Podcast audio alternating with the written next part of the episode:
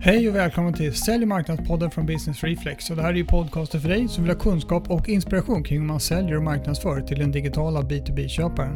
Jag heter Anders Hermansson. Idag ska vi prata om annonsering på internet och vad som händer när cookies försvinner. För det är en grundbult i hur annonsering och targeting fungerar på nätet idag. Och till min hjälp har jag en person som heter Anders Uhlin som är jätteduktig på det här. Vi har försökt väldigt mycket och inte nörda ner oss allt för mycket i ämnet. Men ibland så går det inte att låta bli. Men häng med nu på ett intressant avsnitt och få lite inblick i hur det fungerar när vi lämnar ifrån oss en massa data på nätet och hur den används för annonsering. Anders Uhlin, hjärtligt välkommen till Säljmarknadspodden. Tack så mycket. Kul att du kunde vara här. Vet du vad, vi ska ju prata om hur man når kunder på internet med den data som finns tillgänglig. Och det är ju en kär fråga både för de som gör marknadsföring, men det borde också vara en intressant frågeställning för alla vd:ar och säljchefer där ute också. Och det där kan ju du väldigt mycket om. Det är därför du får vara med i podden. Ja, som sagt, väldigt kul att vara med och hedrande att du tror att jag är duktig på detta. Jag tänkte så här, vi brukar börja med en liten personpresentation. Så vem är du och vad gör du för någonting? Jag är Nordenchef på Quantcast som är ett teknikbolag som hjälper annonsörer men även publicister på det öppna internet som vi säger. Eller så man kan säga världen utanför Google och Facebook, lite förenklat. Och innan jag jobbade på Quantcast så hade jag ett eget bolag tillsammans med några kollegor som hette Ad Performance. Och vi jobbade med, som det nästan hörs från namnet, performance-inriktad marknadsföring. Också digitalt. Så jag jobbade med, och innan det jobbade jag på Microsoft med de digitala tjänsterna där. Så jag har jobbat med digital marknadsföring i bra många år nu. Jag fattar, okej. Ja, vad intressant. Så du kommer från storföretagsvärlden och sen så gick över till lite mindre skala. Och nu ska du ta över världen igen på ett nytt sätt. Ja, men exakt. Nu är det mellanskiktet då. Exakt. Ja, men grymt. Då ska vi se här. Alltså, om vi skulle börja liksom, resan in i det här ämnet då. Med data på internet och hur AI utnyttjar den där datan som finns om oss på nätet. Kan du inte ta oss på en liten resa och förklara lite grann kring dels vad det finns för data om oss som vi kanske ger ifrån oss frivilligt ibland och ofrivilligt ibland, eller ovetandes i alla fall, och hur den används med hjälp av de AI-algoritmer och datorer som finns där? Ja, det finns ju jättemånga olika sätt att använda data och jag tycker en sak man kan börja, ofta så diskuterar man kanske men varför data och behöver man använda data och ibland lite så från som en utmaning och negativt, men jag tycker man kan vända på det och se det som att internetannonsering fungerar ju uppenbarligen, det läggs oändliga resurser på annonsering på internet. Verkligen. Och samtidigt kan man ju tänka att bara liksom en blå liten länk på internet kan ju kosta mer än en 30 sekunders tv-spot med ljud och stor skärm och allting. Liksom. Och förklaringen där ligger i datan.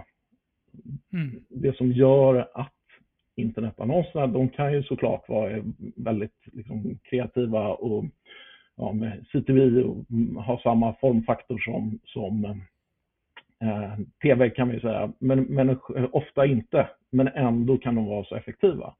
Och det bygger ju på kombinationen av självklart liksom någon form av exponering, men också i kombination med data. Så data är ju centralt för att internetannonseringen ska vara så effektiv som den är. Och generera de intäkterna som behövs för att försörja journalister och innehållsskapare och tjänster och liksom det som får internet att vara den levande miljö det är. Mm. Och även då självklart leverera resultat för annonsörerna. Så jag tycker datan är en central del. Och sen vad AI gör eller liksom vilken data man använder, det är en stor fråga. Och jag tycker det finns ju väldigt mycket man kan. Det finns ju det enklaste exemplet, liksom det traditionella är retargeting-annons. Du har varit inne på en sajt, du har tittat på ett par skor, men du köpte dem aldrig. Och där tror jag, det är liksom ett exempel som både belyser möjligheterna och utmaningarna. För jag tror alla, det är nästan som man förväntar sig att kunna bli lite påmind om den här produkten man var intresserad av. Men det finns också en liksom, tydlig gräns när man känner att okej, jag har varit i Paris, jag har bott på hotellet, jag vill inte längre få reklam för det här hotellet. Liksom. Så att, om data används rätt, jättebra upplevelse, ett effektivt sätt att nå bra målgrupp och även effektivt för konsumenten. Och det finns ju data då om man tänker så här kontexten, så är det så att om jag köper en tv-spot på TV4s Idol, då är kontexten att den ska dyka upp för någon sorts teoretiskt tänkt målgrupp där. Men kontexten på internet är ju så himla mycket mer precis, tänker jag. Så det är ju data om i vilket sammanhang en grej dyker upp, om man tar en displayannons till exempel. Men sen är det också då för vem den där ska dyka upp. Ja, men exakt. Och det känns som det liksom, intuitivt bör det ju vara effektivare. Även den tv-annonsen går väl mot att den som sagt blir CTV och kan kombineras med data. Och då istället för att som sagt försöka skära utifrån ungefär vilka som tittar på tv-program, kan man bli mer precis. Så blir det såklart mindre svinn, det blir effektivare och det blir bättre för konsumenten också. Så annat ett personligt exempel kan jag bara säga, jag har ganska nyligen blivit pappa. Och då helt plötsligt inser man att det finns en hel värld av produkter man aldrig tidigare var intresserad av. Och också som ett exempel, vi pratar ju ofta om reklamtrötthet och utmaningar i branschen. Och där är också ett tydligt exempel till att innan, just när jag kanske tittade på Idol och fick reklam för diverse blöjmärken eller liknande, så var inte det var ingen positiv upplevelse. Medan, och den hade ju uppenbarligen ingen nytta för annonsören. Men med ett datalager, om man kan nå rätt person på rätt sätt, så blir det mer relevant för alla inblandade, konsument, annonsör och genom det även bättre betalt för publicisten. Just det. Och de här annonskanalerna som finns på nätet då, jag menar, vi har ju de stora platserna för att få annonser. Dels är det ju när man söker på Google så får man ju upp numera en jäkla massa annonser. Man ser ju knappt det vanliga sökresultatet för alla annonser. Och sen har du ju då Facebook och Instagram, där de, vad jag har förstått, kanske inte riktigt vet så mycket om vad du vill, men de vet allt om vad du är, vem du är och vad du nästan tänker. Och sådär. Så de samlar på sig en massa data. Är det begränsat till det, eller finns det annan data att använda sig av när man ska nå folk på internet? Det vi försöker jobba med, det är data från övriga internet, kan jag säga. Så, som sagt, det vi kallar för öppna internet, och se konsumenters beteende på öppna internet. Utifrån det bygga en förståelse för användarbeteende och kunna se ut. Som exempel skulle man kunna, om vi går tillbaka till den här Parisresan, så utan att jag har tittat på det här hotellet kanske jag har varit inne och tittat på restaurangrekommendationer eller väder i Paris, och så kan ju vara ett tecken på att jag är intresserad av att åka till Paris. Så sådana signaler, och det vi vill med det då, det är ju att kunna bygga, göra annonsupplevelsen lika effektiv på det öppna internet som just på Facebook och Google. Jag fattar ju det på ett sätt. Samtidigt förstår jag inte hur får man reda på. Det är självklart att man skvallrar för Google vad man letar efter när man googlar hos dem. Men det där öppna internetet då där man tittar på väder i Paris, hur kommer den datan till nytta för annonsörer? I vår plattform kommer det till nytta av att vi samlar in information från en stor del av internettrafik och kan då bygga probabilistiska modeller. Så det handlar inte om att veta att du tittade på vädret i Paris, men det handlar om att kunna bygga en probabilistisk modell och att den här gruppen av användare är mer sannolikhet, har en högre sannolikhet. Så det tycker jag också ibland man går lite fel när man tänker data. Att det blir lite antingen ingen data eller att det måste vara 100% korrekt. Men där kan jag tycka att det räcker med att har man en liksom ja, så fort det är bättre än inget, så fort man har en viss uppfattning att ja, men vi är inte helt säkra på att den här besökaren är intresserad av att åka till Paris, men vi tror att den är betydligt mycket mer intresserad än en snittkonsument eller en snittbesökare. Redan där har man ju vunnit väldigt mycket. Just det. Och det här med den data man då lämnar ifrån sig överallt. Vi har ju vant oss alla vid att trycka accept all på alla de här cookie-banner som kommer upp överallt. Man vill bara bli av med den där och så trycker man att ja, jag ger dig allt. Enklast liksom. Istället för att gå in och välja, det orkar ju ingen göra. Är det på det sättet som man blir, som datan samlas in även på den här vädertjänsten som jag går in på och kollar på vädret i Paris? Ja, exakt. Det samlas inte in någon data bara av att man accepterar det, såklart. Det måste finnas någon som samlar in det. Men det är grunden för allt vi gör, eller absolut merparten av det vi har, bygger på att man får användarens konsent. Och det är den mekanismen som Europa har valt. Just det. Och där kan jag säga, vi som företag Quantcast, vi har en väldigt aktiv roll inom det här konsent arbetet och någonstans en tredjedel eller däromkring av alla konsent som samlas in i Sverige kommer via vår teknikplattform. Och det är ju någonting som kommer hela branschen till gagn, just att samla in de här samtyckena. Sen rent personligen kan jag ha åsikter om det. Det är väldigt mycket fokus på kakorna och på att man ska acceptera kakor. Jag kan ju själv tycka att kakor är egentligen någonting som, om man som konsument eller som användare inte vill ha kvar den informationen, det är ganska enkelt att delita dem eller inte använda dem till att börja med. Så på ett sätt kan jag tycka att det är olyckligt att det har blivit så mycket fokus på att gå ifrån kakor. För det erbjuder en bra möjlighet att göra annonsering lite effektivare och mäta annonsering och så. Men egentligen inte så inget större problem från ett integritetsperspektiv. Jag tänker, om man jämför med den information man faktiskt kan få fram om individer, i synnerhet i Sverige där vi har väldigt mycket offentliga register och man kan veta, jag skulle kunna innan det här samtalet googla upp både hur ditt brottsregister ser ut och vad du tjänar och vilka bilar du äger och så vidare och så vidare. Och allt är offentligt och även information man traditionellt använder inom traditionell marknadsföring.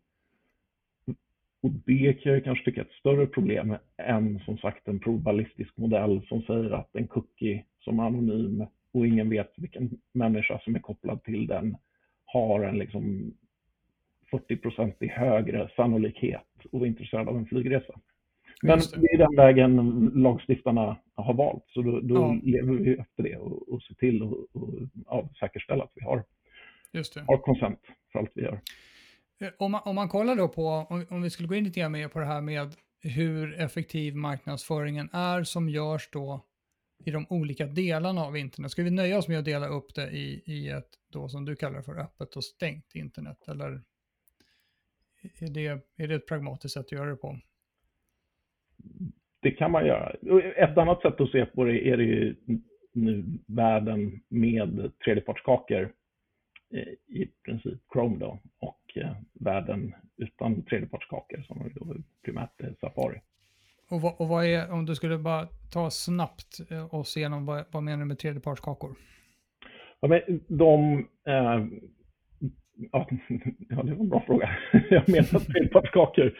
De kakor som gör att du kan se att det är samma användare på olika domäner. Så egentligen då att du kan se att den här användaren som var inne på en nyhetssajt till exempel är samma användare som sen kommer till din sajt som annonsör. Så du kan följa ett sätt. Du visade annonsen och du såg sen att den personen köpte någonting eller tittade på någonting eller så. Just det. Och de tredjepartskakorna har ju varit grunden egentligen lite för hela vår bransch. Det är så vi använder för att nå rätt målgrupp, och det är de vi använder för att mäta annonsering och som sagt följa upp resultaten och så. Ja. Så det är en väldigt central del i infrastrukturen för digital annonsering. Ja, precis. Och är det man kallar för programmatic, som är då det som inte är Facebook och Google i princip? Är det förvirrande begrepp?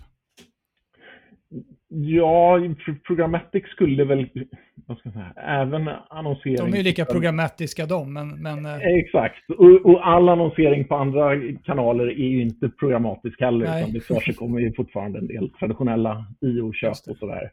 Ja. Men absolut, men jag tycker att om man tar den uppdelningen då, övriga internet mot Facebook och Google, så det pratas ju väldigt mycket om att en stor del av annonsbudgetarna läggs på Facebook och Google och att de techjättarna får ganska mycket skäll för det. Mm. Men jag tycker på ett sätt är det ett konstigt sätt att se det. Det är klart inget företag ska tillåtas utnyttja liksom en marknadsställning på ett monopolistiskt sätt. Så det håller jag med om. Men i grunden handlar, tycker jag, övriga branschen, vi får se lite på vad vi gör och se att vi måste ju vara konkurrenskraftiga. Vi kan inte, det är klart man kan önska att annonsörer tänker efter hur de lägger sina pengar och lägger pengarna på investerar i medier som man tycker är liksom samhället eller internet till gagn. Men i slutändan man lägger pengarna där det funkar. Och då är det upp till oss utanför de här teknikplattformarna och se till att vi levererar lika bra resultat. Ja, just det. Och vad skulle vara argumentet för att även liksom inte nöja sig med att annonsera på Facebook och på Google och numera då kanske också LinkedIn? För det här är ju B2B, vi pratar mycket B2B här och jag vet att det är mycket lättare att titta på konsumentexempel. Men om man tittar på B2B-branschen där man oftast har en numerärt mycket mindre målgrupp och sådär. Vad är grejen? Varför ska man bry sig om att lägga en del av pengarna på något annat än de här tre? Jag tror helt enkelt det handlar om att nå... Dels finns det ju specifikt content som är väldigt relevant utanför de plattformarna som man kan vilja synas på. Så självklart finns det ju många branschtidningar och annat innehåll som man kan vilja vara med i. Och utöver det är det också en räckviddsfråga. Liksom även LinkedIn, ja du kan nå, det är en fantastiskt bra plattform. Och en del av oss spenderar väldigt mycket tid där, men jag tror många av målgruppen, även om de säkerligen finns där, så kanske liksom deras time spent på LinkedIn är, ja, du är inte där hela tiden om man säger så. Nej. Så det handlar väl helt enkelt som alla någonsin, nå din målgrupp där den är. Och en väldigt stor del av tiden spenderas utanför de tre plattformarna. Ja, just det. Och hur skulle man då bära sig åt om man på ett rimligt, så att säga, effektivt sätt ska adressera den målgruppen som då finns på icke-Facebook och Google-plattformar? Vad gör man liksom? För det är så enkelt. Det är alltså köpbeteende eller den köpresa de bjuder på Facebook och LinkedIn när man ska köpa annonsplats är ju så attraktiv. Man går in och klickar i lite grann och laddar upp lite grann och skriver lite copy och så AB-testar de åt en. Liksom det är så här otroligt geschwint att göra det. Hur finns det något motsvarande man kan göra liksom för att befinna sig på de andra plattformarna? Ja, vi tycker ju såklart att vi är ett bra alternativ. Men sen ska jag snabbt säga att det beror, för att använda en plattform som vår måste man ändå komma upp i en viss budget. Jag hoppas vi kan använda gränssnittet och så på vår plattform och andra liknande plattformar är väldigt enkelt. Men jag tror fortfarande så bygger det på en viss volym utifrån hur vi har byggt upp det kanske från vår sida. Jag hoppas med tiden att det kan vara lika enkelt. Man kanske kan komma och betala med kreditkort också. Liksom det är en väldigt smidig process. Just det. I dagsläget är det inte riktigt så. Det är inte lika enkelt att köpa på övriga internet och jag tror det är någonting för oss alla som är aktiva där och jobbar på. Ja, precis. Jo, för det är just köpresor vet man ju hur viktiga de är. Det är klart att leveransen och själva produkten och sådana saker är ju också viktigt, men Men just att det är väldigt enkelt att köpa någonting, det gör ju att då brukar man vinna ganska mycket på det då. Mm. Nej, men jag tänker samtidigt liksom, som vi ser många av våra annonsörer, både B2B men även en del konsumentprodukter, det kan vara lyxmärken eller liknande som är ganska nischade. Så då finns det ju den faktorn också att din målgrupp är inte så stor, då gäller det att nå så stor del som möjligt av den såklart. Och det är ju där också vi har den här problematiken med iOS och så, hur man når dem. Och nu när man kan via liksom det, utvecklingen som sker, man även kan nå dem på ett bättre sätt, så är det ju såklart viktigt. Så på det är ju ytterligare liksom en faktor för att använda flera plattformar. Mm. Absolut. Just det, men det är intressant. Just det där med att om man har en nischad marknad, då gäller det att försöka täcka den så mycket det bara går. Ja. Och då kanske man inte slentrianmässigt kan nöja sig med att köra Google och Facebook bara helt enkelt. Det är väl en bra poäng och få alla att tänka till lite extra där. Vad blir det för skillnad, hör du, när kakorna försvinner? Ja, det är en bra fråga. Det är inget som vi riktigt vet än. Men det man kan se, det är väl, eller till att börja med kan vi säga att kakorna har redan försvunnit på ungefär halva internet. För som sagt, det den del som är på Safari eller iOS har ju i ytterst begränsad omfattning i alla fall tillfartskakor. Och ja, även många Chrome-användare också. Så det är ju en verklighet vi redan är i. Och om man ser hur den verkligheten ser ut idag, för vi vet inte riktigt hur den kommer se ut i framtiden. Det bestäms ju till stor del av just browserföretagen, hur de kommer, vad de kommer tillåta och inte tillåta. Men man kan se Safari som en bra proxy för hur framtiden kommer att vara. Och då är det ju en stor utmaning, just för att väldigt mycket av det som man har byggt på tredjepartskakor. Och även då kan jag tänka att så här, ja, men då kan jag jobba med kontextuell styrning istället, för den behöver man inte tredjepartskakor för, och det stämmer ju, det behöver man inte. Men för att mäta resultatet av den annonseringen behöver ju fortfarande, eller har man tidigare behövt i varje fall, tredjepartskakor. Så lite är det så att vad man än har gjort har tredjepartskakorna varit en väldigt central del. Eller som mäta frekvens, för också ett annat tycker jag typområde på vad AI kan göra kontra människor. Det är lite sidospår, men jag tänker att ofta så har människor, eller många personer i vår bransch, en uttalad åsikt om optimal frekvens och så. Där kan jag tycka att är det någonting man kan tänka att AI är ganska bra på, är det just att komma fram till optimal frekvens och sådana frågor. Liksom. Det känns hur ofta och hur många gånger man visar en annons helt enkelt. Ja, men exakt. Det känns som en frågeställning som nästan är liksom gjord för en dator att svara på. Men, ja, verkligen. Men allt det idag har ju gjorts med hjälp av tredjepartskakor. Men det vi nu jobbar med, det är olika lösningar för att kunna lösa de här utmaningarna utan tredjepartskakor. Så vi och andra företag såklart tittar på det, och då finns det en del huvudspår efter att man jobbar med andra idén, ofta då att man är inloggad, så om man loggar in på en publicistsida och sen på annonsörssidan, så kan man då på olika sätt matcha de användarna. Utmaningen där är liksom räckvidden blir inte så stor. Man är inte inloggad under så stor del av sitt internetsurfande helt enkelt. Nej, precis.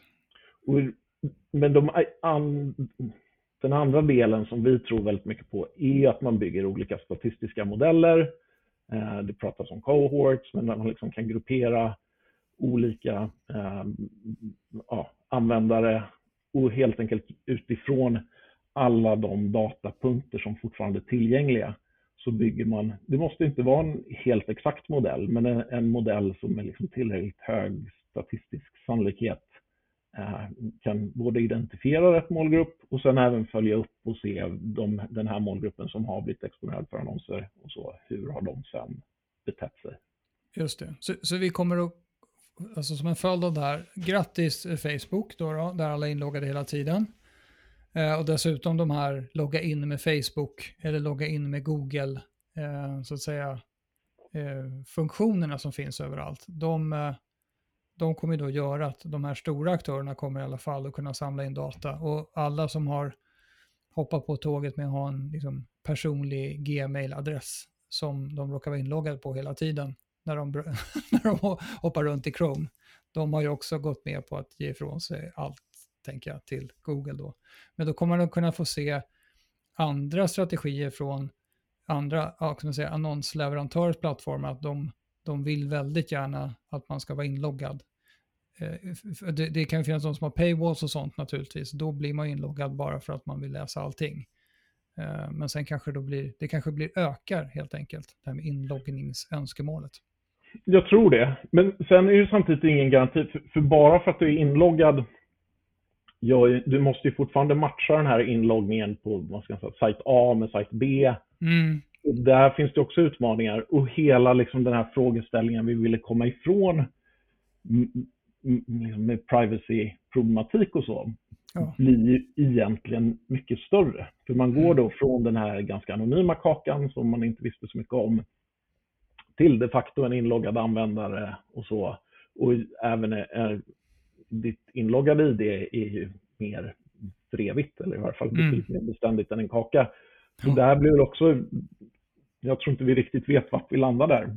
Men det finns ju liksom en utmaning med privacy-frågan. Att vill vi undvika det här med att det samlades cookie-data och ersätter det med massor med inloggad data, så vet jag inte riktigt vad man har vunnit där. Vad har vi tjänat då? Precis, för att jag tänker om jag inloggar på 7 sajter och de har en gemensam på något sätt backend där all mitt beteende på de här 7 sajterna samlas i en jättedatabas. Ja, det är klart. Då var ju privacyn igen då. Exakt, och med då den stora skillnaden att målar vi upp liksom worst case scenario här, men i teorin då i varje fall skulle man verkligen kunna veta då, som Facebook och Google idag, att det är du som är den här personen. Till skillnad från förut var det din cookie som du lätt kunde trycka på. Exakt, någon med cookie, nu är det så här Anders. Ja. Så det får man hoppas att det, liksom, det inte går riktigt den vägen, men jag tror självklart samtidigt liksom, anonyma IDn och att man på något sätt som publicist kan använda den datan man har. Det tror jag, det är ju liksom alla till gagn. Så på något sätt så är det nog vägen framåt till viss del. Ja. Men jag tror också väldigt mycket på liksom mer generella statistiska modeller som inte bygger på att man har inloggad trafik. Mm. Ja, men grymt. Om man tittar på det här med, det känns ju som att hela internet har på något sätt blivit en enda stor annonsplattform. Vi är liksom annonskonsumenter. Det var så roligt, alltså det här ska man inte erkänna. Det är ungefär som den där politiken som sa att internet var en fluga. Det här är fan på samma nivå. Jag hade en diskussion över lunch med en kollega på 90-talet. Där vi diskuterade huruvida internet, för det var inte kommersiellt ännu då. Det var ju bara, man surfar runt och det fanns liksom, vad heter de? Jag kommer inte ens ihåg vilka sökmotor, Alta Vista, de hade precis lanserats liksom. Och så pratade vi så här, och jag sa ju nej, internet kommer liksom aldrig bli kommersiellt. Jag vet inte varför jag erkänner det här i podden frivilligt, men hur ser du liksom på, vad är det för internet vi ska ha, och liksom, ska vi vara annonsknaprare eller vad ska vi göra där på internet egentligen? Det är nästan lite en filosofisk fråga. Men jag kan säga det.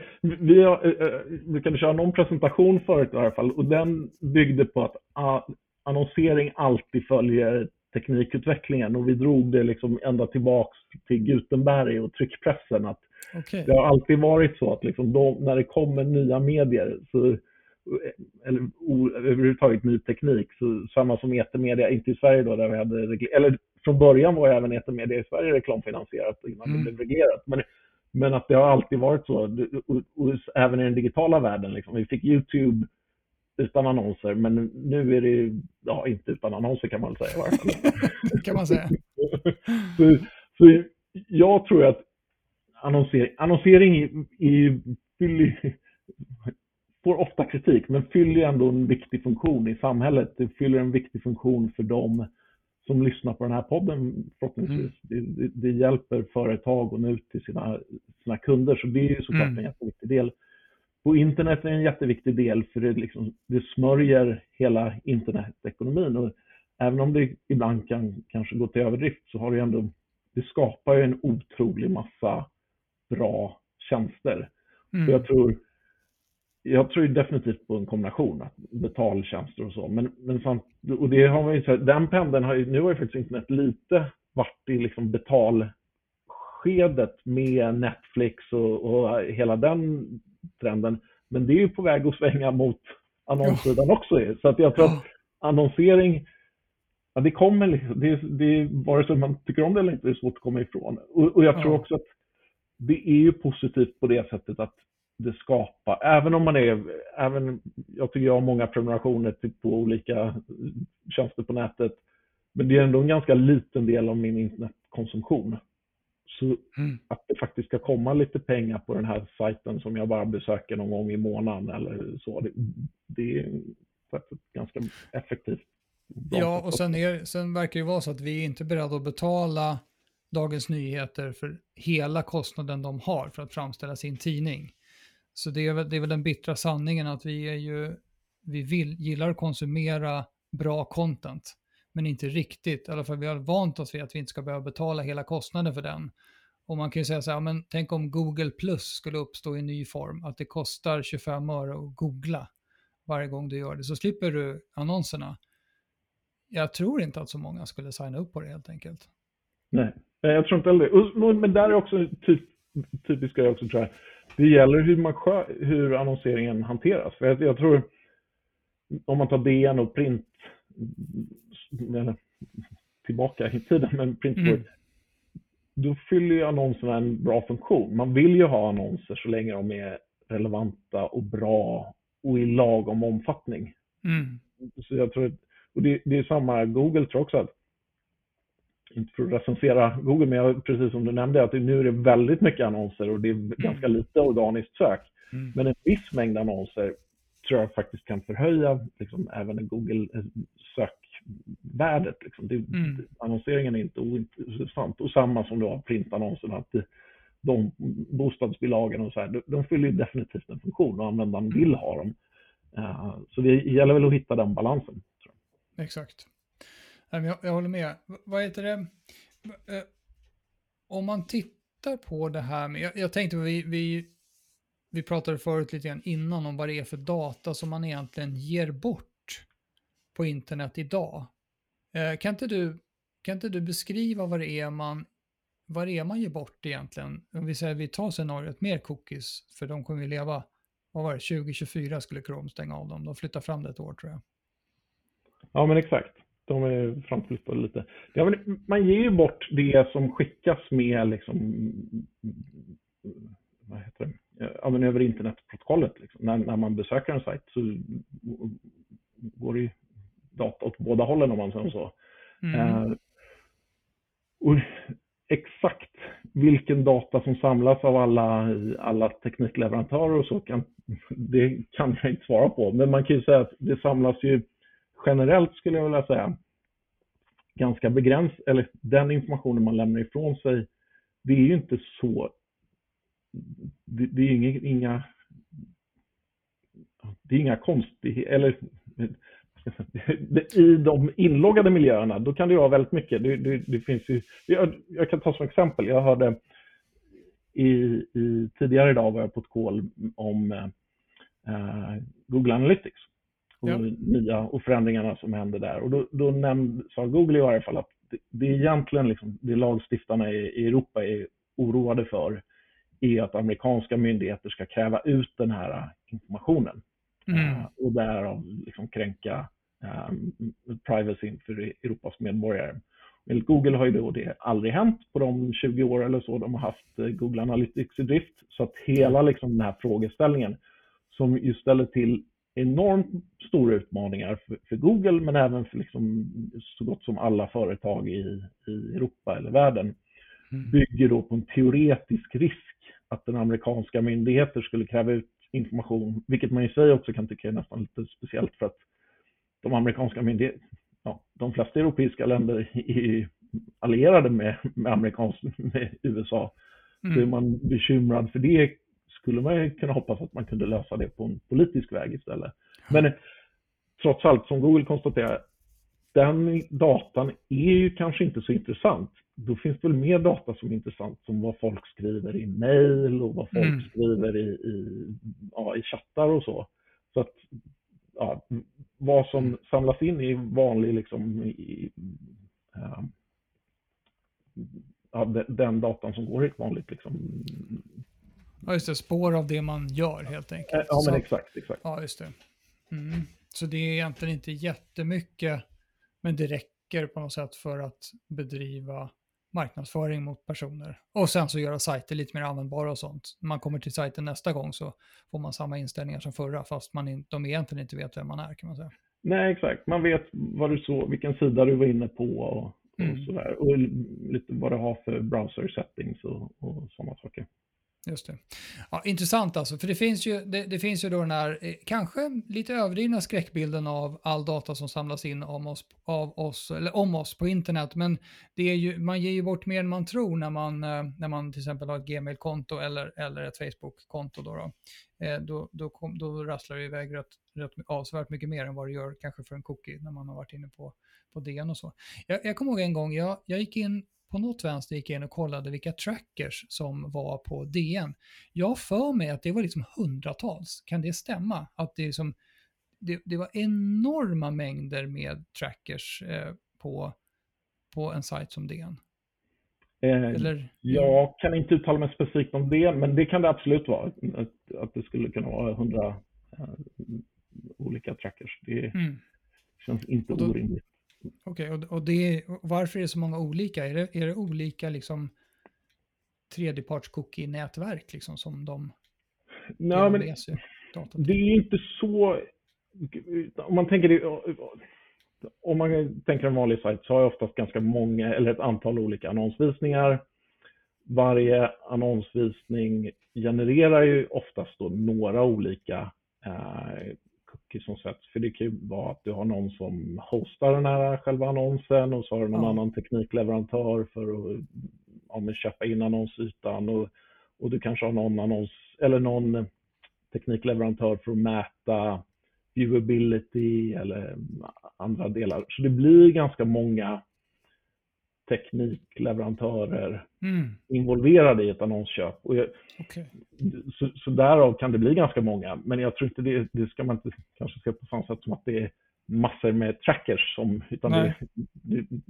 De behövs för att göra jobbet helt enkelt. Ja, men lite så. Ja, jag fattar.